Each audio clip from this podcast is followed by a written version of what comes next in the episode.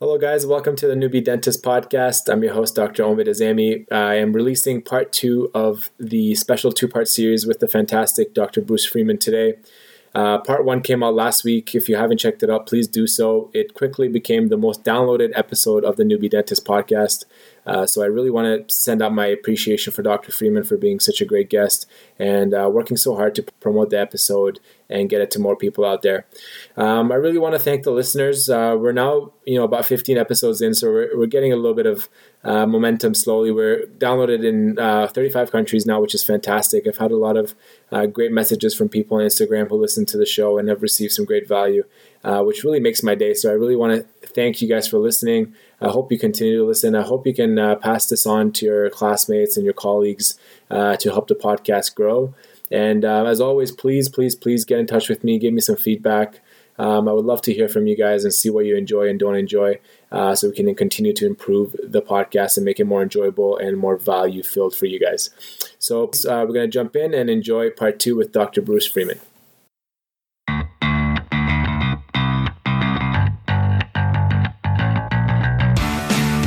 Hello, and welcome to the Newbie Dentist Podcast, the safe place for newbie dentists to connect, collaborate, learn, and grow. The Newbie Dentist Podcast aims to provide high quality and high value content for all the newbie dentists out there. With your host, Dr. Omid Azami,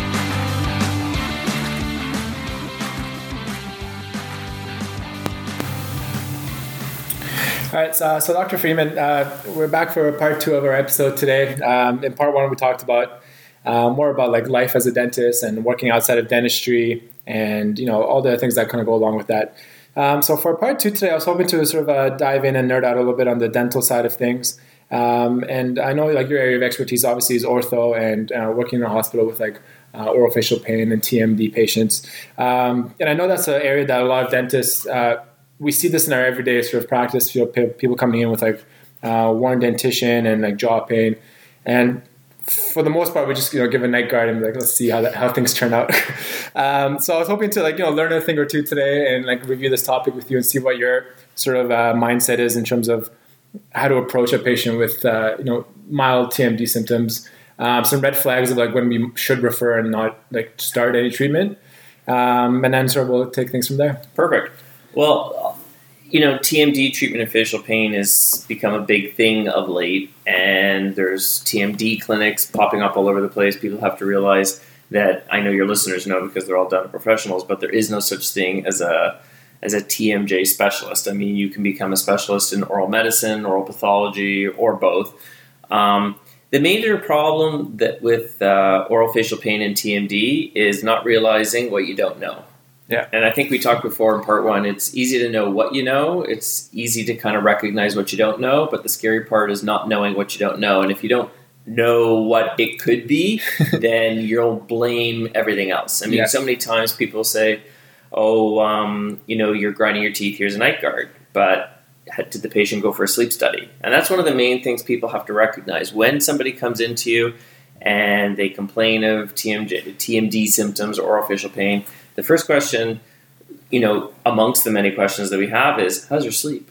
Mm-hmm. And because chronic parafunction can be representative of a sleep disturbance. Yeah. And everybody thinks, you know, it's the 500 pound person who's been drinking their whole life who's, who's who has sleep apnea. Yeah. But in reality, you can be, you know, 120 pounds soaking wet and have sleep apnea. One of the things people need to look for in such patients is they have uh, vertical maxillary excess or VME. Yeah.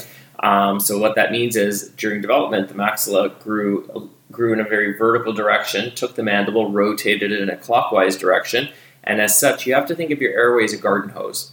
So it's not like you're making the airway bigger or smaller; you're essentially stepping on the garden hose. Yeah.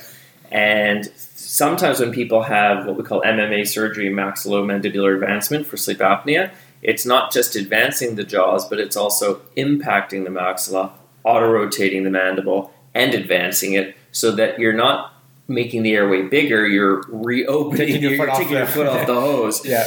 And one of the things that we always tell people is we, we talk about their sleep. When's your last coffee? Do you look at your phone or computer right before bed? Are you downloading Just Get Flux, which is uh, FLUX, which is a free um, app you can download onto your computer? and uh, J U S T G E T F L U X, and it turns your screen blue at night. It sorry, it eliminates the blue light at night. Yeah. So because the blue light at night tells your brain it's daytime, and your melatonin levels actually drop instead of rising. Same thing on iPhones have twilight mode. I think Androids have something similar. Um, people t- simply taking magnesium bisglycinate (BIS) because um, magnesium citrate can upset your stomach. A lot of people take things called Calm or all these powder concoctions. Yeah. But there is magnesium before bed. Just being conscious of your caffeine intake, your stress level, etc. Headspace meditation. Yeah. Uh, listening to Andy, you know, before you know five times a day to calm yourself down. Yeah. Breathing exercises. That has a lot to do with it, and patients will actually come back and say, "Whoa, I didn't realize. Like, I I thought I was sleeping, but I wasn't getting a good sleep." Yeah. One other thing you can counsel patients on is something called sleep restriction. You'll say that patients will say, "Oh, no matter what time I go to bed, I wake up three hours later." So we always say, "What's your normal wake up time?" They'll say six, and I say, "I know it sounds kind of crazy." The mother of a patient actually helped me with this. Um, go to bed at about three in the morning, and then the next night three in the morning. The next night two thirty, two, one thirty, one, and then all of a sudden you realize, "Whoa, I slept five six hours straight." Yeah. so you're not constantly waking up because when people wake up three four hours into their sleep cycle they start going to bed at four in the afternoon and thinking okay maybe that'll do it and Yeah. that's actually the worst thing because then every time you go to bed you have this negative relationship with your bed Yeah. and you know how everybody falls asleep on the couch and they go to bed at night and they can't you know then Yeah. they lie there staring at the ceiling mm-hmm. so these are these are things so when someone comes to you first thing and they have they're constantly chronic clenching grinding, it's not just about handing them a night guard, which by the way, most of what I see are badly. I think they hand them out in the waiting room. I don't even think they adjust them, um, which is a problem in and of itself. And also sometimes people give very soft guards, which is like giving someone bubble gum for the evening and Yeah. wondering why they have pain in the morning. So the most important thing is to ask a lot of questions. You have to ask about their sleep cycle. You have to ask, um, you know, has anybody heard them snoring a lot or breathing or breathing abnormally? There's an app you can download for free. You don't need the bells and whistles. It's called Snore Lab, Yeah. and you put it beside yourself or the person you're sleeping with, and it'll tell you whether your snoring is mild, moderate, or epic. so, because some people think the person they're sleeping with says, "Oh, I don't snore," and then Yeah. they, you know, yeah, you want to hear this, you know. So uh, that sort of, oh, I had no idea. And then you'll start, and this also affects when you see young children who have vertical maxillary excess, retrognathic, etc. That you have to talk about. Well, if I treat your child conventionally now, and their sleep apnea issues in the future, and we have now a class one malocclusion or occlusion Yeah. at that point, and then they say, oh, now we have apnea, or I don't like my profile. Not only do braces have to go back on, but now you have to take out teeth to recreate the malocclusion Yeah. that you camouflage through your orthodontic treatment. Mhm. So people have to be cognizant of sending even younger patients to um, sleep clinics for children to assess whether there's a sleep abnormality now. And who and you know that kids are on their phones twenty four seven, which Yeah. is a huge issue. So you see, I mean, I've noticed. I mean, not that I have like historic data to like compare this to, but um, I see a lot of kids in our offices, and they have like a lot of wear on their teeth. Um, do you think that's because of like diet, and like acidity, or is It- it, like they brux at night? It or- could be diet and acidity. I think these kids are literally. I always say to them, "So you, you put your phone, you turn your phone off like what three seconds before you go to sleep?" They're like, "Yeah," and you're like, "Got you." Yeah. so this is the problem, and I always tell parents when they have young kids, when they give them a phone because of safety issues, whatever, when they walk back in the house, unless they're selling real estate or they're on call for uh, the operating room, they don't need a phone in the house. Yeah. And you can actually now there's um, programs where you can selectively turn off the Wi-Fi Okay. of certain devices. So Yeah. if your kid's trying to text, all of a sudden you're, Dad, Mom, my phone's not working because you turned off the Wi-Fi. Yeah. so that's important, something important to do because people are wholly overstimulated, and also when you Yeah. don't get restorative, rejuvenating type sleep. Your school performance suffers. They Yeah. did. They did studies where they changed the school start time by an hour, and test scores shot up. Yeah. So that's something to consider. The other problem is is this representative of other pathologies? Sometimes patients came in, for example, and this is why you really need to know your oral medicine and oral pathology. I had a patient come in, was told he needed jaw surgery and everything, and uh, I treated his kids, never met him. Mom brought the kids, Yeah. and he said, "I said, why are you here?" He says, "Because my wife said if I don't come to you, don't come home."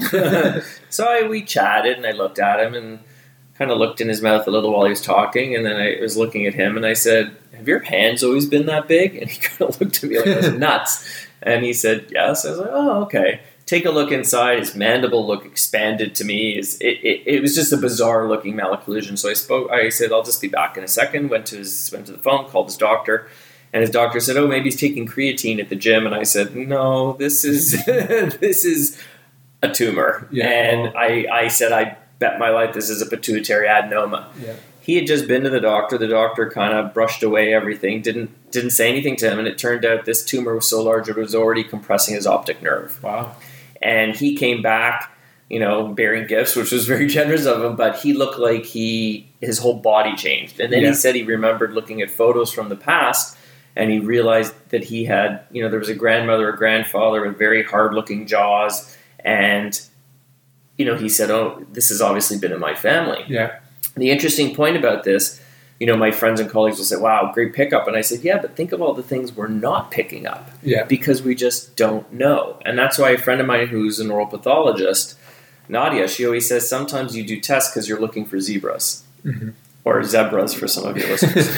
um, so sometimes you don't even know what test to ask Yeah. or, or to ask for, and this is why the doctor-patient relationship is so essential because if we don't ask a million questions, you can have 10,000 sophisticated tests. You're not going to know which test to order because Yeah. you don't even know which direction you're going in. So when you have TMJ problems or TMD or oral facial pain, I always joke with people it's so easy because it could be it could be psychological, infectious, inflammatory, um, pathological, uh, dental. It could be a million things, and it could be all those things put together. Just Yeah. because someone has neuropathic pain because of a brain tumor doesn't mean they don't also have a TMD problem because of grinding and clenching. It's a matter of parsing out or trying to figure out which thing is which. And what a lot of practitioners have a tendency to do is they'll give you muscle relaxants, anti-inflammatories, a night guard, send you to physio, do all these things. Patient comes back and say, "Hey, I feel better, but I think I just spent three thousand dollars and a lot of my time, Yeah. and I don't know what worked." Mhm. So you really have to take a step back and think about this. And I spoke to somebody recently who's a dental specialist, also did some training, master's degree, etc., in oral facial pain, and we had a long chat. And I said to him, I'm going to ask you three questions Yeah. about MRIs and this that, and the other. And I said, I want you to answer them. And he said, I think I realize I don't know as much as I thought I knew because I'm not doing this on a regular basis. And Yeah. I think we talked about that before about the 10,000 hour Malcolm Gladwell thing. Yeah. You know, four hours of you know, looking for pathology a week is, is one thing, but it'll take you 52 years to become a, Yeah. to become a specialist. so you have to realize there are things you don't even know you're looking for, Yeah. and that's the scary part. It's like people all of a sudden presenting with illnesses and we don't know what they are because we don't know what the entity is, so we can't test for it because we don't even know what we're dealing with. Yeah. Okay, so that's something that people have to bear in mind. So when someone comes to you, let's make it simple and dumb it down Yeah, a bit. So you have someone come to Actionable. you, yeah, yeah, actionable. Someone comes to you, clenching, grinding. First thing is, hey, how's your sleep? Okay. And then the next step is, let's send you for a sleep study. Okay, you're not sleeping. Let's talk about your caffeine use, your screen use, etc. Because before you do any dentistry, if someone's a chronic clencher and grinder, what do you think is going to happen? It's gonna fail. Yeah. it's going to fail. And I, I often see in patients' mouths, and I, and I and I call it either you know shotgun dentistry or I call it one night stand dentistry. There's you know a crown in one quadrant, Yeah. um, some buildups in another, and it's just there's no plan. It's Yeah. just it's just everything's kind of thrown in there. So we've gone through the sleep. We've sent the patient for a sleep study. Great. The next step is take models. Take well, we some people don't like when you say models. Take casts, Yeah. okay, because they're not they're it's not a true representation. It's a cast of the teeth. Dr. Zarb would kill you if you ever said Yeah. models. Um, so you have casts of the teeth, and then compare it after three months. Do you see excessive wear? Do you see continued wear? Maybe the patient was grinding while in university and is perfectly happy now Yeah. Because unless you address the the the issues behind the clenching grinding, none of your treatment will ever succeed. So the next thing is a lot of patients, especially in their 40s, 50s, and 60s, you've had all this dental grinding. What what has happened? You've now lost the vertical dimension of occlusion. Yeah. And to your dental students out there, never on an exam say you're going to increase the vertical dimension of occlusion. You're returning Yeah. lost vertical dimension of occlusion.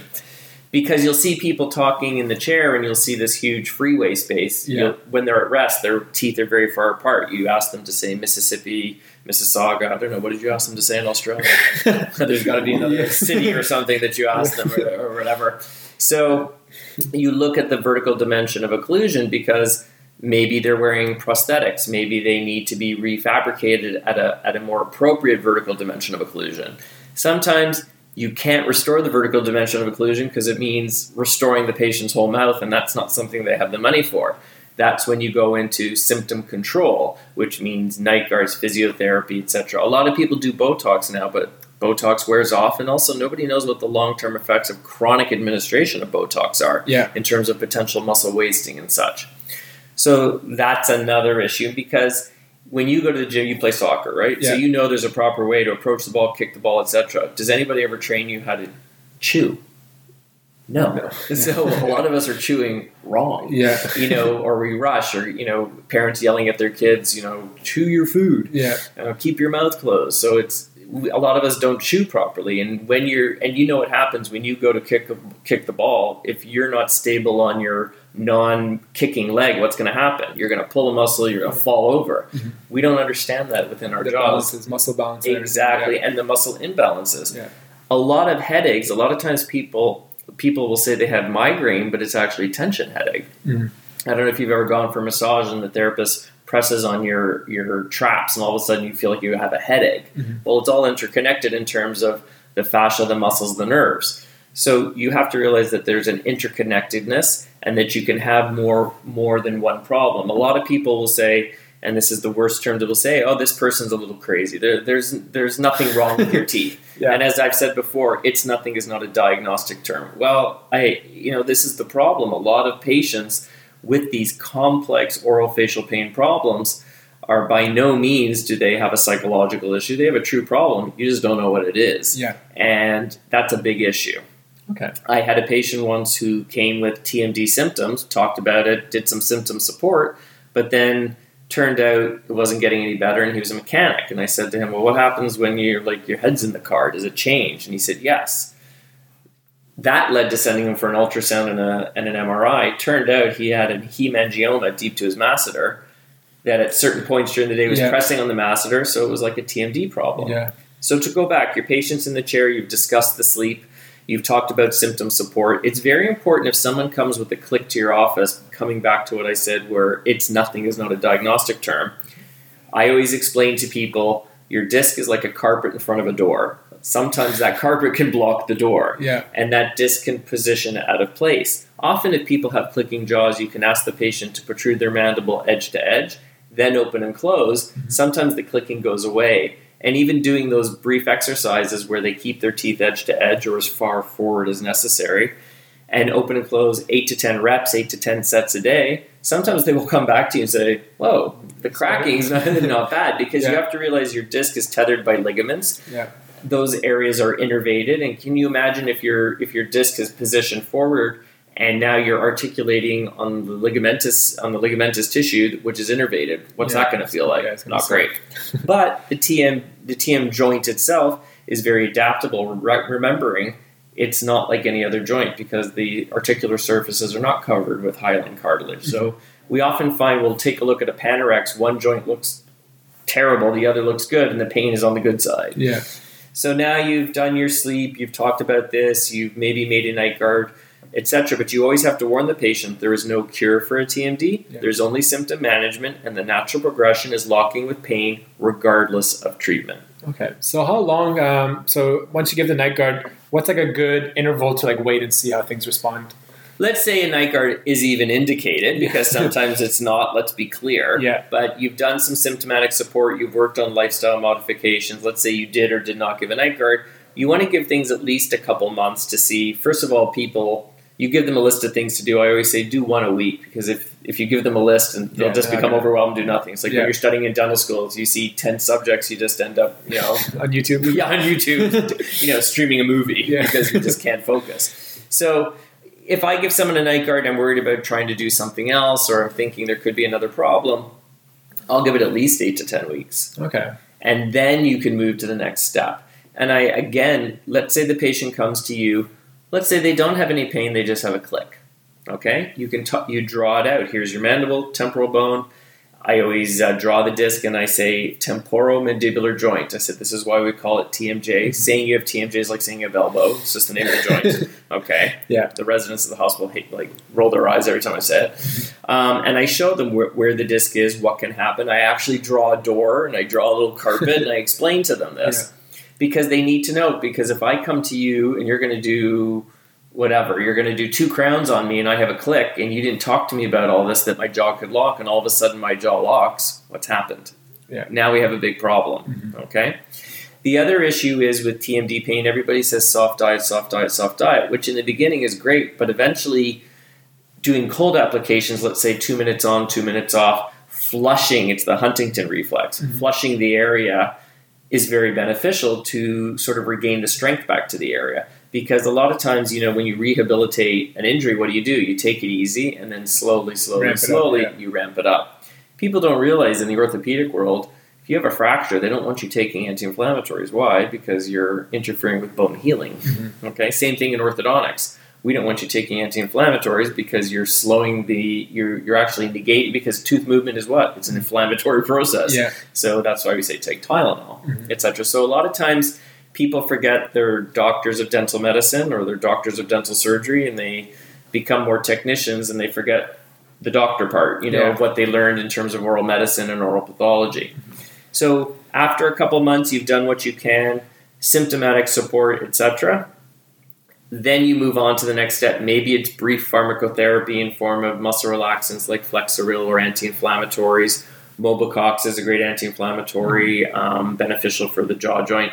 Slowly but surely, trying to figure these things out, and then you can move on to. Sometimes there's nothing you can do, even with psychological support or cognitive behavioral therapy. Sometimes Botox is even necessary, or steroid trigger injections into the muscles of mastication. Yeah. But one of the easiest ways in the chair that you can look at it is if you if the patient's mouth is closed and you press on their on their mandible sort of side to side, superiorly posteriorly, and it hurts, chances are you're dealing potentially with a joint issue. Yeah. If they passively open themselves and it hurts, well then it could be, you know, muscular or ligamentous. Yeah. If you're forcing their mouth open, then they're not using their muscles. You're, you're stretching the ligaments, so then it's most likely a ligamentous issue. Yeah. Because if you're if you're if the patient's not opening themselves and you're opening the patient, it's very rare that in that one degree of movement that it's a muscle problem. Mm-hmm. But problem is, it still could be. So you can press on someone's mandible in several directions. Okay, wow, a lot of pain. Maybe it's articular. Mm-hmm. Open and close. Ow, it hurts. Okay, it could be muscular and ligamentous. Forcing the jaw open yourself, um, and it hurts. Most likely ligamentous. So Yeah. you see, there's ways to kind of Yeah. pick out It's what like it could testing be. an ankle. Exactly. what, which is what happens when you go to the therapist. They Yeah. go, okay, press on my Active, passive. active, passive, yeah. and you're like, does it hurt walking up the stairs, going down the stairs? You're like, why are you asking me these questions? So there's a purpose to it. Yeah. Um, and you have to realize you're dealing with a functional joint. And the problem is you eat, you talk, it never gets a rest. Yeah. There used to be a, a neuropathologist in Toronto that used to tell patients to just keep their mouth shut for a month Yeah. and uh, just rest your jaw. Yeah. Didn't go over well, but the concept is sort of there. Yeah. But then there has to be this active rehabilitation, you know, ice on and off, flushing the joint, getting sort of movement back into the area. But the problem is, even though we discussed positioning the mandible, active passive stretching, is it ligament muscle um, joint? It can also be ligament muscle and, And- joint. yeah. and it can also be pathological. Okay. So what about like the distinction between because I know a lot of people come in and like their masseters are sore and they're like, oh, I have like a clenching problem. So how do you manage like a clenching parafunction versus like a bruxing parafunction? It might be like you can see like different like uh, mechanism of injury kind of. Right. Um, so do you address it differently, or is there a similar protocol for both? There's a similar protocol. Sometimes what I will do, and this is something you can even do in your office, is the the muscle that's usually the most exquisitely tender is the coronoid attachment of the temporalis muscle. So everybody has to go back, open up their Yeah, anatomy books, and remember where's the coronoid attachment Yeah. of the temporalis muscle. And by feeling and palpating that area, you can literally lift the patient out of the chair with light touch, saying, "Okay." So I will take local anesthetic without epinephrine because I want the local anesthetic to spread into the area. And you can do an injection sort of into the area of the coronoid attachment of the temporalis muscle. So imagine you're doing almost like a Gow Gates Yeah. or almost like an Akinosi. So you're going in in sort of parallel to the mandible, but then you're moving off to the opposing quadrant, Yeah. just so that you can sort of angle up and a little deep toward the coronoid notch. Injecting the um, the anesthetic without epinephrine so it spreads. If all of a sudden the patient says, "Whoa, that's that feels better than it's ever felt," Yeah. that's the sign that that muscle has has had an acute you know acute injury or it's a chronic chronic pain. Yeah. Sometimes, depending on the length of time the patient has had the pain, we'll work more on lifestyle modifications, maybe a night guard, maybe a short course of a muscle relaxant to break the cycle. Yeah. Okay. Then we can talk about doing a steroid trigger injection, which you can't continually do that, so you don't want to do it offhand. And then you know right right away. And then sometimes yes, Botox is a consideration, but a lot of these patients they've shown that cognitive behavioral therapy and mindfulness treatment has um, changes more profound than even medication. And we had a study recently in our clinic with music therapy, and the response from the patients was incredible Nice. about how it they realized when they were clenching grinding. Some people are clenching grinding in your chair while you're talking to them; they have no idea. Yeah. And then you hold up a mirror, and oh, you know, their cheeks are you know pulsating. Yeah. So again, these are sort of initial strategies that you can talk about. So we've talked about the patient coming in, clenching, grinding, talking about sleep, sending them for a sleep study. We've talked about short course of maybe muscle relaxants, anti-inflammatories, a trial injection of a local anesthetic just to see is it more muscle or joint. Therapies that people are aware of, such as cold uh, cold applications, um, jaw exercises like we talked about protruding. Yeah. So let's say it's just not making any sense, or you get the patient who's clenching, grinding, but they also come in with a weird comment that, you know, um, I have pain in this particular tooth. And you look at the tooth, and there's an MOBD LMNOP restoration in it. You know, like every surface is covered. You look on the PA, you're you're you're seeing the ligament widen as you look at it because you're the PDL because you're Yeah. trying to think of something. Then you could be veering more off into the neuropathic path, and this is where dentists get bitten because a lot of times this is neuropathic pain. Yeah. So a lot of times we'll see patients who have had endo on an entire quadrant or close to it. They've had the teeth out, and the patient comes and says, "There's something stuck between my my two posterior molars." And you look at them and it's like, "You don't have posterior molars, so I don't know what you think something's stuck between." Yeah. But when you have atypical facial pain, it's like phantom tooth pain or phantom limb pain. Yeah. Somebody can have their foot cut off, and the but the nerves that took sensation from the foot to the brain are still intact in the body, Yeah. just in a different position. Um, they're all gnarled at the knee, let's say, where an amputation occurred. But patients will wake up and say, "My my foot hurts," but there is no foot. Yeah. So you'll see this constantly, and we always joke before you cross the midline doing endo, maybe you should take a step back. Now, you could give anesthetic to the patient, and sometimes you'll get a bizarre reaction. You'll you'll anesthetize or freeze the tooth, as we say here, and the patient says, "Pain's gone," and you're thinking, "I didn't even cap the needle yet." Yeah. so when you get a bizarre, and then they'll say the pain's come back. So when you get a bizarre reaction to local, that's a sign you could be dealing with neuropathic pain. Neuropathic and pain does, in general, does not wake you up in the middle of the night. Yeah. Dental pain will. You know, dental pain gets worse and That's a good question worse. to ask. Yeah. So does it wake you up in the middle of the night? Mm-hmm. Because let's say you don't, you have two teeth, you can't really distinguish which tooth it is. You're thinking it's endo, not whatever. You've done all your tests. You're not 100 percent sure. Medicate them in the appropriate way. If you see if you don't see any lesions, you can just give them uh you know anti-inflammatories, pain medication, whatever. Give it a couple days because within a couple days, if it's truly odontogenic, the tooth in question will present itself. Yeah. you know, yeah. it's not. That's gonna- what I do usually. Yeah. yeah, it's not going to go away. Yeah. But some people will do endo first and ask questions later. You know, they'll do the two most side by side molars. Mhm. Remembering when you're doing local anesthetic tests on an upper first molar, a maxillary molar, whenever you whenever you do an infiltration, you also have to sometimes do it slightly from the mesial because of accessory information in, uh, innervation. Some people forget about that.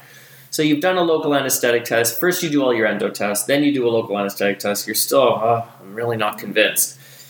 Sometimes, no matter what you do, you've done everything. Sometimes you do have to endodontically treat the tooth Mhm. because you're just at wit's end. The tooth is so heavily restored. You have to warn the patient this may not help. But by the same token, you don't want to take the tooth out. Yeah. That's a rare circumstance that we do that because the patient may say to you, I don't care, I get it, take it out. Your responsibility is to not take it out because you know that it's probably not going to make things better. But these patients become very desperate Yeah. and they just want something done. The next step for me in these patients is I refer them, and this is something your listeners can help guide the doc, the family doctors to because they don't know about this. Is the neurosurgeon I work with asks asks for an MRI of the brain with what's called Fiesta, not a party, okay, capital all capital Fiesta, letters, F I E S T A. It helps show the blood vasculature vasculature adjacent to the trigeminal nerve. Yeah. Okay. So in these situations, you have um, vascular compression of the trigeminal nerve. Thankfully, it's not a lesion or a tumor, Mm-hmm. but it's vascular compression, and these patients will benefit from decompression surgery Yeah. to the point where they become pain free. Yeah. So neuropathic pain is very insidious. So let's say you do have a patient, you think it could be neuropathic pain, and it's not traditional trigeminal neuralgia. So I always tell the residents, let's do a little bit of a tree diagram. Yeah. Okay. We've done our endodontic testing, we've done our local anesthetic testing, it's not conclusive. If we really think it's not odontogenic and it could be a form of a neuralgia, okay, is it atypical facial pain or is it traditional trigeminal neuralgia where there's a trigger point, etc.? Yeah. Sometimes you can have a prodromal trigeminal neuralgia where the patient feels this chronic weird ache in the background, but it's not that sharp shooting, you know, electric pain. Yeah. But if you feel it's more of the atypical facial pain variety, then sometimes we will ask the family doctor to start them on a trial of gabapentin, which is an anti seizure medication which has benefit in managing atypical facial pain. So if the medication works, then we pretty well know maybe this is what we're dealing with. Yeah. Sometimes gabapentin has to be combined with Tegretol, which is used traditionally for trigeminal neuralgia. Another interesting point for your listeners is trigeminal neuralgia treated with Tegretol can be very beneficial, but you need routine blood tests because it can affect liver function. You can become you can So this is something that you would generally refer. Uh, Yes. Yeah. See, this is the As you're saying this, I'm like, I don't want to do all this. Like, That's the whole point when I give a facial pain lecture. By the end, everybody's like, "Peace out! I don't want to deal with this." So, but that's the point. But there are certain Yeah. things like you've asked me, what can I do to triage the patient? yeah. So if you see someone on Tegretol, very simply, do you have blood work every month? Mhm. Because you have to assess Tegretol levels. You want to make sure the patient's not becoming neutropenic and that their liver function is fine. Most interesting, the patients that can have the most severe reaction, I believe they get Stevens Johnson syndrome, uh, patients of Asian background on Tegretol. Mhm. And there's uh, a genetic test that can be done. So you have to be very careful if a patient's about to go to the neurologist or somebody and get Tegretol for their trigeminal neuralgia and their of Asian descent. And this could be anything, especially, you know, you going to school in Australia. There's, Yeah. I mean, people from all different uh, backgrounds. Yeah. So you have to be very careful of that. So then let's say we do this MRI and we find something. Yes, if it's a lesion, of course that's addressed. If it's a vascular decompression, that can be addressed. So the main thing is when the patient's in your chair comes in, says I'm having face pain, etc. Alarm bells have to go off in your head. Yeah. Okay. When I was in school, I was taught altered sensation is a tumor until proven otherwise, and I kind of always think that. That doesn't mean you can't get severe muscle pain where you for, sort of feel pins and needly on your face, etc. But the main thing is to determine, just like through the basic movements that we talked about passive opening, forced opening, shifting the mandible about. Are you dealing with a joint tissue, muscle, more ligamentous, etc.? Might they benefit from just seeing a physiotherapist or chiropractor who knows how to get in there and work the muscles?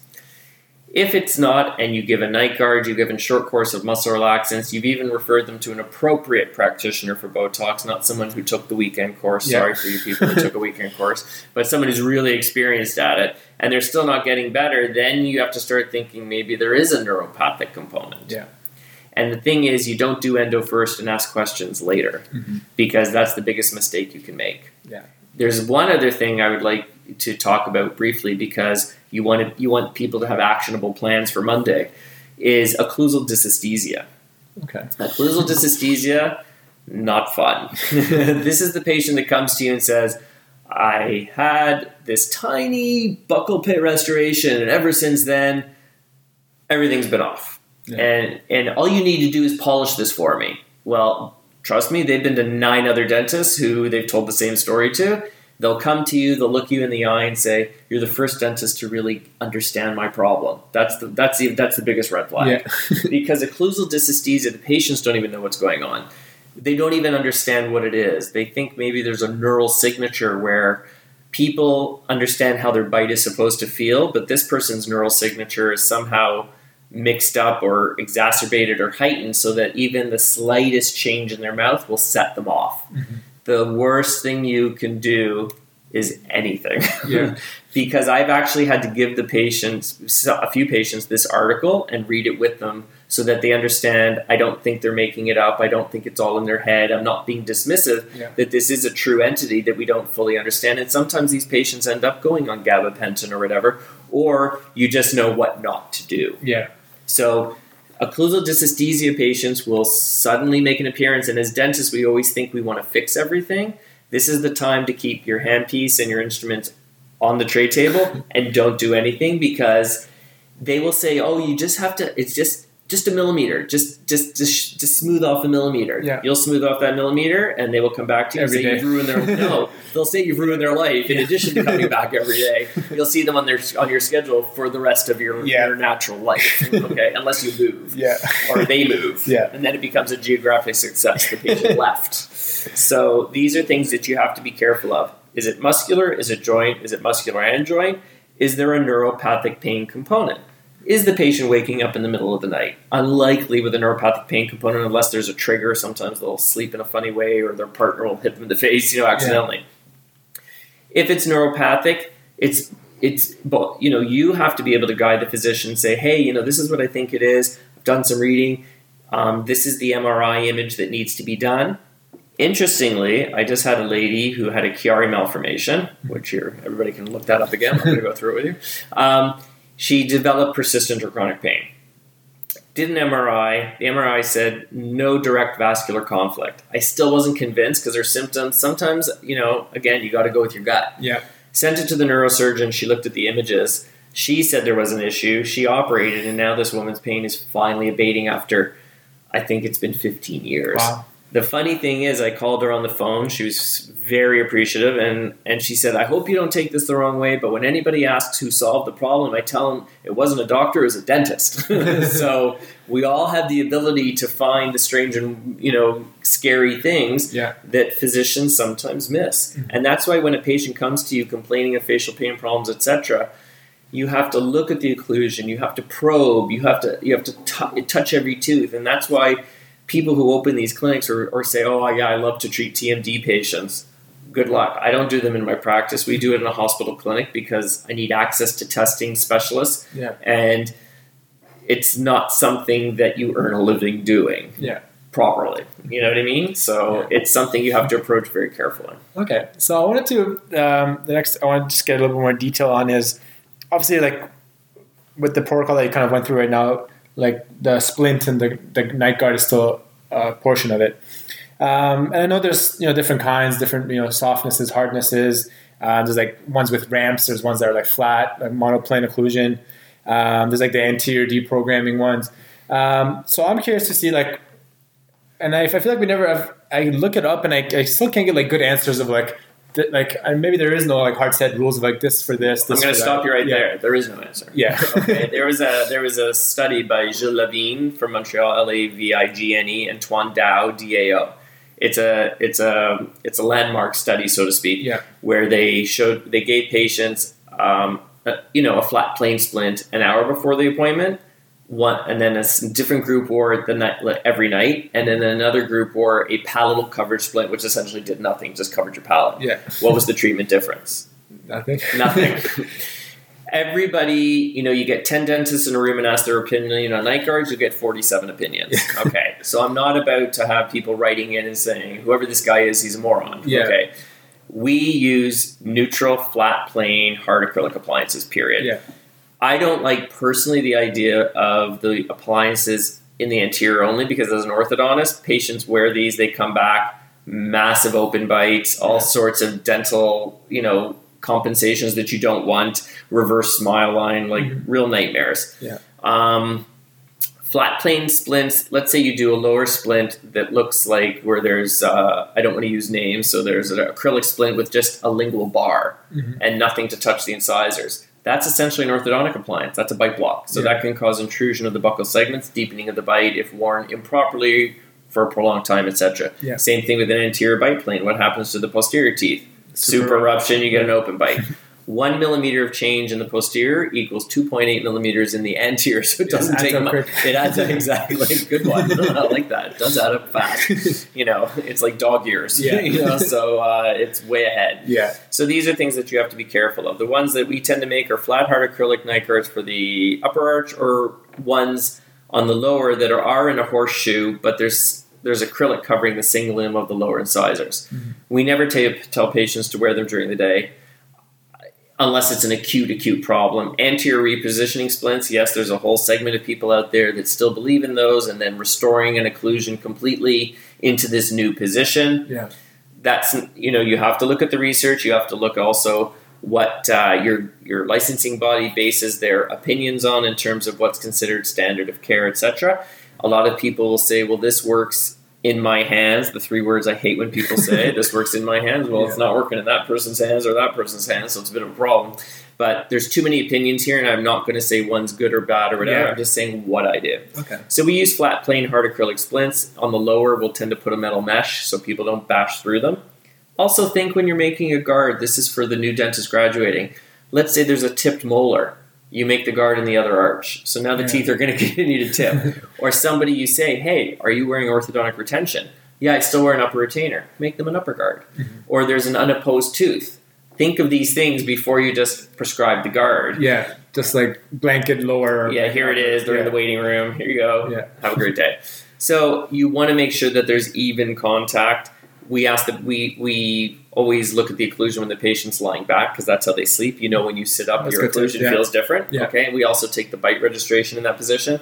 This whole thing about well, I take a CR bite. Well, if you can routinely find where someone's CR position is, you're you're better than ninety nine point nine percent of us Yeah. you know so that's something to consider you just want a standard bite to make sure and then you may have to adjust it i don't understand when people say well i had my night guard adjusted every week for about three months Mhm. and i said well how much was each adjustment and then i then i'm wondering is this a financial thing or is this a nece- nece- necessity because we adjust the guards the day they come in and almost never have to really do anything Yeah. unless we see something So what are you looking for when you do that? Is it just you're looking for like balance contact like throughout? If it's a maxillary guard, yeah, you want to see those beautiful little dots Yeah. all the way around. Some people will say we want cuspid guided, but the problem is when you do that, you have to realize you've got the plastic, you're cuspid guiding on plastic. Now your mouth is open hugely. The amount of force at night is something like 300 pounds per square inch. So, do you mm-hmm. really want that much force on your cuspid only? Yeah. no, you want something flat, balance it so I always say that your teeth move around like ice on a table. And again,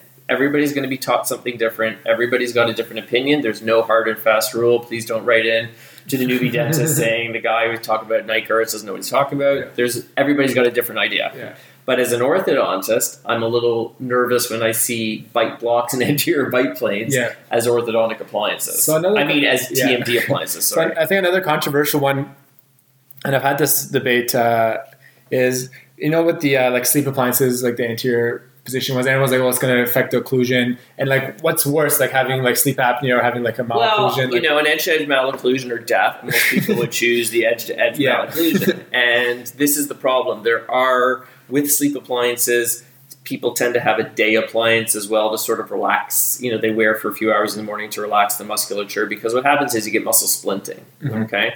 And that, or you get dental changes potentially that, that, that lock the jaw into one position. This is why, number one, you need to have a proper sleep exam, not necessarily strapping some gizmo on that some rep told you about and sending them home. You need a proper physician monitored sleep study. Yeah. Not something, like I said, that you take home on the weekends and say, oh, you have sleep apnea. Let me make you this. Mm-hmm. Okay?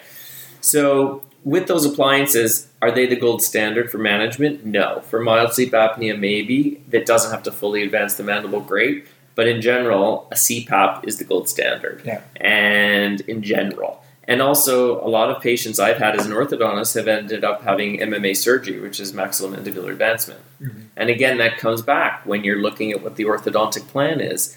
You've got a patient with vertical maxillary excess, rotated down and back mandible, and you're thinking, okay, how am I going to manage this? And the kid's 16, but what if I treat this now and they develop apnea at 25? So these are the conversations you have to have. And we send the patients for a sleep study. I don't care if they're 14, 15. You go Yeah. for a sleep study. We want to establish things now.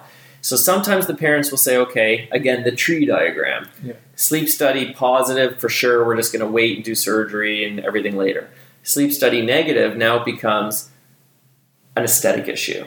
And then we say, well, how severe is the malocclusion that we don't feel we can man we can camouflage it, we can get you a B plus result Yeah. non-surgically, or we can go for an A. Yeah. But again, as I said, if you treat somebody with a potential apnea in the future, potent, let's say they develop it, and you've treated the occlusion to essentially an ideal where there's no overjet, good overbite. Well, if you need surgery in the future, you're going to have to recreate that overjet. Yeah. You know, which is a much more complex thing. So this is about you counseling your patients because if the orthodontist or oral, if the orthodontist sends you the patient and says take out these teeth, you can't just blindly take out teeth Yeah. you have to understand what the, The treatment plan is. And if somebody's not sending you a full report with all the options of what, what's been presented to the patient, don't take out the teeth. Yeah. And I know oral surgeons who have lost referrals because of that, because they stood their ground and justifiably so, because they'll send me an X-ray and you know some dental photos, and I and the surgeon will say, "I was asked to take out these teeth." I'm, Whoa, you know, you better talk to the patient because Yeah. that's a massively surgical malocclusion someone's trying to camouflage. Yeah. Do they understand that? Sometimes the, the surgeon will say, you know, was this presented to you a surgical plan? They're, No. Mhm. And then you have a problem because you take those teeth out, Then no you've done the patient a huge disservice, and now you've taken them down almost, you know, not that you can't sort of put teeth back in with implants, but essentially, let's be honest, you, you can't put the teeth back. Yeah. So you've gone down the wrong road, Yeah. and you've really harmed the patient, and that's something to consider. That's great. Um, so I just want to uh, change it up quickly and um, give you a quick few quick uh, ortho like rapid Uh-oh. rapid Okay. fire rapid things. fire. ortho. I hope it Uh, um, just like general guidelines, not for treatment, but more so for like when to refer. Um, so I I know like when I see kids, I I have this like added pressure because I know like you know someone's like tw- like nine or ten or eleven, and I'm very like cognizant of the fact that like the decision I might make like regarding treatment is gonna like affect like their whole life like dentally. So I'm always like I'm always like very uh, referral happy with kids. Maybe adults, I'm like I'll do the endo because I, I need to try it and learn it. But with kids, I'm like I don't want to mess things up long term. So what like red flags or things that you'll see clinically are like I have to refer this thing right away. Like for a kid, like this is the thing because there are some some people ascribe different things in terms of treatment plans in terms of growth modification etc the major thing is if you have a class 3 patient let's let's Yeah. go easy there you have a kid that comes in at the age of 5 who's class 3 and true underbite send them right away Yeah. because even though I'm not going to do something right away I'm going to jump in at the right time because growth modification with face mask therapy, etc., can become very beneficial and actually get a true change, not just a dental change, which is what only happens as you get older. Yeah. When you see them young at a young age and you started at even six or seven, okay, mm-hmm. and depending on the on the, on the patient's development, sometimes you'll have a kid come in, and, hey, how you doing? kid's seven, Yeah. you know, and, and he's shaving, Yeah. so you know you've missed the growth, you've missed the growth Yeah. opportunity.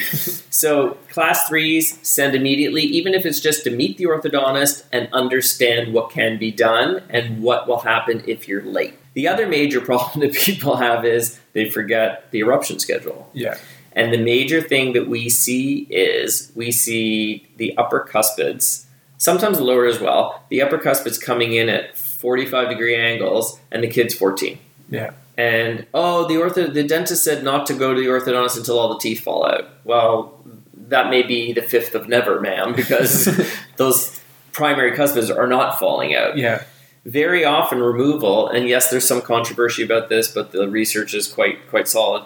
Re- early removal of the maxillary primary cuspids and primary first molars there's lots of research Yeah, about serial from- extractions, yeah not necessarily going towards permanent removal Yeah. but primary removal Baccetti, B-A-C-C-E-T-T-I. There's tons of information written by him and other another orthodontist about this.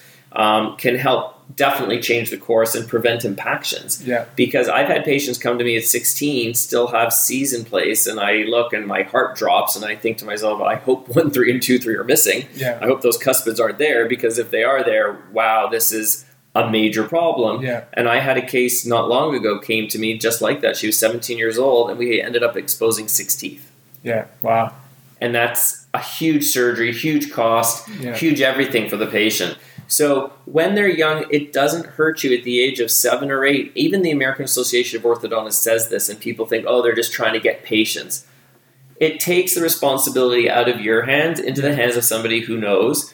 And also, that's about working with your orthodontist. If you find there so many orthodontists put four upper braces on, we call it upper lower two by four, which means braces on the molars and the four front teeth. Mhm. They call it phase one treatment. They give the kid a retainer, and then they come back when all the teeth are in, and then they put full braces on. So that's not something I do. That's something other people do. That's fine. But unless there's inadequate space, unless you need to regain space, unless you need to widen a narrow jaw, Mhm. some form of growth modification, space maintenance, etc., there's not a lot of really phase one treatment that I and a lot of um, orthodontists today will do. Um, there are some people use headgear still. If you can get a kid to wear it, it still works amazingly, Yeah. but it's just not very popular. Yeah. And in terms of other growth modification devices, I don't want to touch on that right now because that gets a little complicated. But class threes in particular, as early as possible. If the kid's four years old, send them for a consult. Doesn't hurt. This way, the orthodontist knows I'm going to see this kid every four to six months, and the minute I think I'm ready, boom, going to jump in. Expansion. Expansion, you don't want to do it too too early, but you also want to get in there in the appropriate time because the older the patient gets, the more difficult it is to expand. There are new methods of expansion with TAD assisted expanders, but you don't want to be going that route if it was something very simple. Yeah. Space maintenance, space regaining. I still remember I had a very good dentist and he sent the sister and the brother was standing next to me he was all fascinated by this and he's talking and I he wasn't sent the mother said oh no they said he's fine for now. And I he's talking and I'm looking at his mouth and then I realized he had two beautiful rows of teeth but inadequate space for the cuspids. Yeah. but they were two beautiful rows of teeth. So he had essentially 15 millimeters of crowding in each arch Yeah. but it looked great. And if somebody's coming in for a quick hygiene check or the hygienist it can easily be missed Yeah. so this is a kid that ended up having, you know, serial extraction, four bicuspid removal, etc. So the earlier you can send somebody, it takes it off the plate. But don't just send. Ask the orthodontist that you're working with, what is your philosophy? Yeah. You don't want everybody coming back with upper and lower braces on that don't, you know, just to organize a few incisors only to end up putting full treatment on later. Yeah. A friend of mine has opened up in the US and, you know, is Canadian trained, little bit different philosophy where she where she was educated. She's putting so many patients on recall, the dentists are calling and saying, Well, why aren't you doing anything? Mhm. And she said, Because there's nothing to do. Yeah. you know, there's nothing that needs to be done at this time. Yeah. So you have to remember, you know, dentistry is about fee for service, making a living, and certain things drive certain people's treatment plans. Um, people have different philosophies, so you don't want to you don't want to say anything against what anybody's doing, if, as long as they can back it up with research and appropriate, you know, um, arguments as to why they're doing it.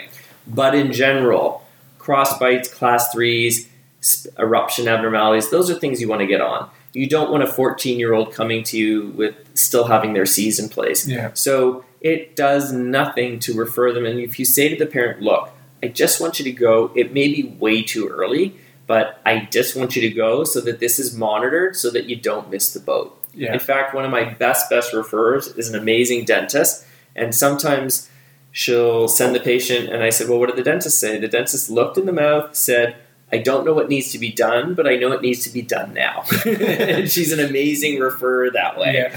so and I had one mother very similarly went to this dentist with her son who she never thought it was a new patient to him. They one some kids were going to one dentist, some another, you know, Yeah. everybody's going all over the place. Takes it to the takes the kid to the dentist, class three, about nine years old now. Yeah. And she said, I've never seen that look on her face. and I realized I better get I better get to you right away. Yeah. you know, because she saw a look of terror on her face, mm-hmm. thinking like your kid's not, you know, we like you Yeah. really got to deal with this. So it doesn't hurt to refer. Now, in terms of doing your own orthodontics, it's very funny. I had a general dentist come visit the office. You can become good at anything the more you study. Yeah. Okay, she came to the office. We were talking about Invisalign. She's looking at all our Invisalign cases, and she was looking at all the attachments. And I saw her brow furrow, and I said, "What's wrong?" She goes, "What is all that?" And I said, "She goes, is this Invisalign?" I said, "Yes, but we design our own attachments. We do this, we do that." Oh, so then I said, "Let me ask you a question. You're expanding. You're doing some gentle arch expansion. What do you tell Invisalign to do to your buccal segment teeth?" Mm-hmm. She said, she looked at me. She goes, "What do you mean?" I said, "Well, you have to realize you're getting more of a tip. So now you've tipped your crown out buccally. What are you telling Invisalign to do?" I said, "You have to ask for buccal root torque." Mhm. Well, how do you ask for that? How much? I said, "Well, it depends on how much you're expansion. You're expanding." Well, what attachments do you use? I said, "Well, you can't use the typical." so all of a sudden, you know, the blood's rushing out of her face, and she, Yeah. she's done a couple cases. She's looked at me. She goes, "I'm not doing this anymore." you know, because again, you don't know what to look for, so you think Yeah. everything's You don't know fine. what you don't know. Yeah. You don't know what you don't know. It's just so many people you'll know on Instagram, and we were just chatting about that. They'll post endos and they'll say, "Hey, look what I did," and you show it to an endodontist. The endodontist is like, "Whoa, Yeah. that's not so good." Mm-hmm. So you have to be able to, if you're going to do specialty level work, you have to do it at a special specialist level Yeah. because that's also how you'll be judged if it doesn't go well. Mhm. But it's not about it's not about working to think about how you cover your backside. It's about what's the right thing for the patient. And there are general dentists that do great endo, great everything because they've taken a million extra Put in the courses. time, yeah. They've put in the time exactly to learn that skill. And yes, there are some dentists that do amazing orthodontics and amazing endodontics and amazing implants, but they've spent hundreds of hours of working, working, working Yeah. to get to that level. It's not just taking a weekend course at the Holiday Inn where you left at three o'clock because you wanted to go to the gym, and then on Monday morning you're putting in implants. Yeah. Because so many people you know will put in an implant, they'll get an infection, they'll call the periodontist or the oral surgeon. Mhm. If you can't handle the infection, don't put in the implant. You gotta be able to manage the complications, right? Right. you know, because one dentist called me and said, Oh, I just finished my first Invisalign case. What should I do for retainers? I said, Do you have 48 hours? And they said, Why? Because I said, That's like a two day conversation. I said, It's not, there's not just, I said, What was the original malocclusion? Yeah. What, what do you have now? What did you do? Where did you move? And, mm-hmm. and oh, Yeah. no concept because that's not what they were trained to do. So it's not. I'm not trying to be dismissive or say like you should know better. They they didn't know better. So my responsibility is to educate them and say you need to educate yourself more on these facets Mhm. in order to move forward. So with orthodontics, because I have a group of people, we discuss cases. Together, our group has been practicing for over 120 years. Yeah. That's a long time a long time. Yeah. we still get stumped. Mhm. Okay, there are still cases where we look at it and we're thinking, I don't even know where to begin. So you have to realize all specialists get stumped. All specialists ask other specialists, what, what do you think you should do? So with orthodontics, because um, I don't know if I joked with you before, you know, we used to have, everybody has that course, oral anatomy and occlusion. We used to call it oral mystery and illusion because nobody knew what the heck they were doing. You Yeah. know, grind this, grind that, hope for the best. You know, Yeah. nobody knew. so with orthodontics, you have to realize each orthodontic case, everybody who does orthodontics, I say, do you do full mouth reconstructions? No, no, I, I, I don't do that. I send that out. Mhm. What are you doing when you're doing orthodontics? Yeah. Same thing. It's a full mouth reconstruction because you're changing the position potentially and the way in which every single tooth in the mouth fits. Yeah. So you don't want to miss an eruption problem, and that's why the biggest thing, if I can tell your listeners, is Monday morning. Take a look at all the kids. If you have a Panorex, don't just take the Panorex and put it in the chart, or you know, just look at it on the screen and file it away. But look at the a, path of eruption of the four cuspids Yeah. because then you may say, "Uh oh." Primary extraction, maybe with um, if you if you take out the upper C's and D's in a patient, you don't need usually any form of space maintenance in the lower arch. Sometimes you do, so it's important to understand you just don't take the teeth out Yeah. because sometimes you'll see crowded lower incisors and people will take out primary cuspids and the parent will say oh look how straight the teeth are. I said well the crowding didn't disappear. It's now just you've just moved it a little further posteriorly so now you've blocked out some other teeth. Yeah. so it just doesn't evaporate. So in terms of action on monday is looking at the eruption path of the cuspids considering referral to an orthodontist. Talk about the removal of primary cuspids and primary first molars to prevent further impaction of those teeth. Mm-hmm. Looking at malocclusions that are severe, such as severe deep bites or class threes. Sometimes severe deep bites let's say the patient's waiting for a surgical correction in the future, that's been the decision. Yeah. What can you do in the meantime? That patient should be wearing something at night to prevent them bashing away at their palate, you know, Yeah. with their lower incisors. So again, that's something that you as the general dentist see them all the time. One other thing that, that is important for dentists is when you do your recall exams, particularly on growing patients, overbite, overjet. Because so many times you don't you you get a patient and everybody's going to see these patients that get JRA, juvenile rheumatoid arthritis, and all of a sudden they were at you know zero over one millimeter overjet, now they're at three, four, five, six, and the Yeah. orthodontist or the surgeon will call and say, "What was the overjet a year ago?"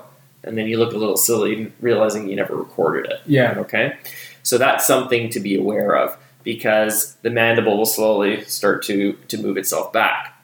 One other thing is when patients, like we talked about, vertical maxillary excess patients, Yeah. rotated down and back mandibles. How's the sleep? You know, par- mothers, we see this all the time. Mothers will look at you and go, That's interesting you asked that. He's actually a terrible sleeper. Yeah. So then you go through your lifestyle modifications about screen use and everything, still no improvement, then you need to see the ear, nose, and throat specialist, and your pediatrician or family doctor needs to send you for a sleep study. Mm-hmm. Okay, Yeah. those are important things to be to be aware of. For sure.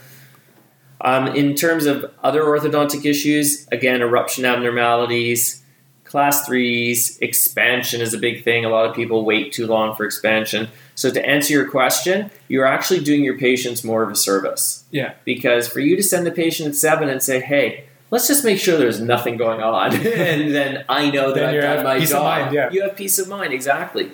But it's important that you understand the orthodontist to whom you send, what their philosophy is, whether everybody seems to be getting two phases of treatment no matter what, or everybody's getting tons of retainers that they mm-hmm. maybe don't need, etc. So these are things that you have to consider. Yeah. And I always tell people when they're referring to a specialist, don't ever refer to an office you've never visited Yeah. That's the best thing to do. because you want to see how the patients are treated in recovery at the oral surgeons or how they're given instructions and everything. And it's about informing the patients fully about what the what the risks are and what can happen in the future. And just a quick story. I just had a fan, I just had a uh, medical resident come in. We actually had a day where everybody was a medical resident. Yeah. So this young lady came in and she said something that she's supposed to get graft, but she backed off. And we said, "Well, what was the issue?" She said, "Well, he came in and said you need a graft. Um, you can come back in these many weeks and do it." And she's thinking, "Well, are you going to talk to me about this graft, Yeah. or is it just I need a graft?" Yeah. And she says, "Well, what are the risks?" Oh, it's going to be perfect. It's it's an easy area. It'll work out perfectly. She goes, "Well, what's the recovery? Like, where do you take the tissue from?" Yeah. She had all these questions, and so she looked at us. She said, "I'm not going to go to the practitioner who looks at me and said, "You need a graft," and walks out of the room." Yeah. So you have to realize what may seem simple and common and everyday in your head is not common and everyday in the patient's head. So to take it full circle back to the first thing we talked about, when a patient comes in and on their initial exam they have a click, it's not just it's nothing, don't worry about it. Yeah. Show them the protrusion exercises, draw out the anatomy of the TMJ, warn them no matter what you do, you know, locking with pain can occur. This way, the patient is forewarned and forearmed, and they understand. Hey, oh yeah, my jaw was sticky after our last appointment. Thank God you told me I would, because I, panicked, you know. But Mhm. then I remember you told me this can happen, Yeah. you know. the best thing. And Yeah. that's the because being forewarned is the best, is, is the most important. Nobody likes to be surprised Yeah. unless it's a party. Even then, some people don't like surprise parties. But yeah, I think that's that's a we covered a lot of good stuff in that episode and um, a lot of like dense topics. But I think it's necessary because uh, it's something that necessarily we're not doing on a day to day basis. And when it comes in the door, um, I think it's it's like you said, like the tree diagram, the tree maps. Um, you got to decide like what kind of clinician you want to be, what kind of dentist you want to be.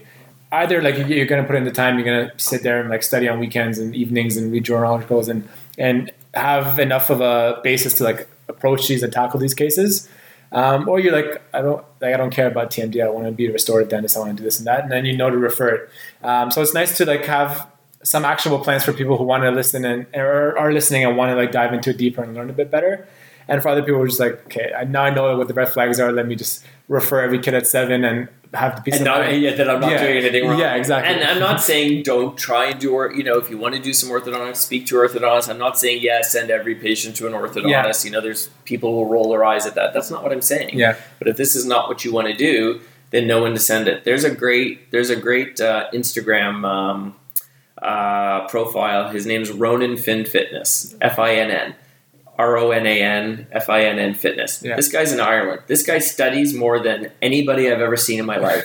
this guy reads more than anybody. And I've actually messaged him. He sent me articles or podcasts. I've learned a ton of things.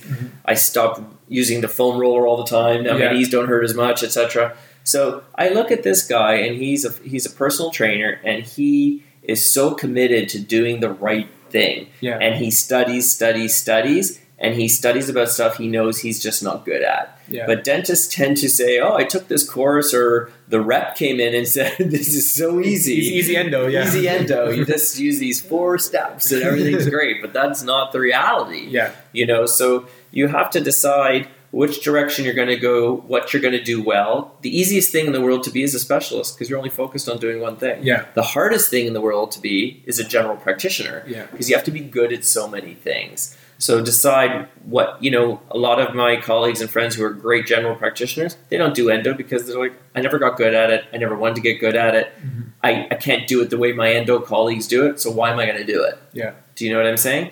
The other thing I will always warn younger dentists about is you're not great at endo, you don't love doing endo, please do my endo. You get forced into doing it because you, you feel bad for the patient. The endo fails. Guess what? They're going to be angry with you and they're going to look in your eye and go, Well, you should have told me you, you couldn't do this properly. And Yeah. you're saying, But I did tell you. but I was trying to help you out so you wouldn't have to spend this money or go to this other doctor. So at the end of the day, for younger practitioners, stand your ground. If it's not something you feel comfortable doing, don't do it. Yeah. When in doubt, refer it out. Yeah. Because that is that is what is in the patient's best interest. That's number one. Number two, it's in your best interest. Mm-hmm. You know, so that you don't end up doing something or missing something because there's two sins in the world sins of omission and sins of commission. So you can either do the wrong thing or you can miss something. Yeah. And we don't want to do either. Yeah. Perfect. thanks so much. That was a great episode. And uh, we'll, hopefully, we'll down the line we'll do another one. We'll do a part three. we'll see what comes think up of in the something- we'll think of something good. yeah. uh, so thank you so much, Dr. Freeman. Thank you.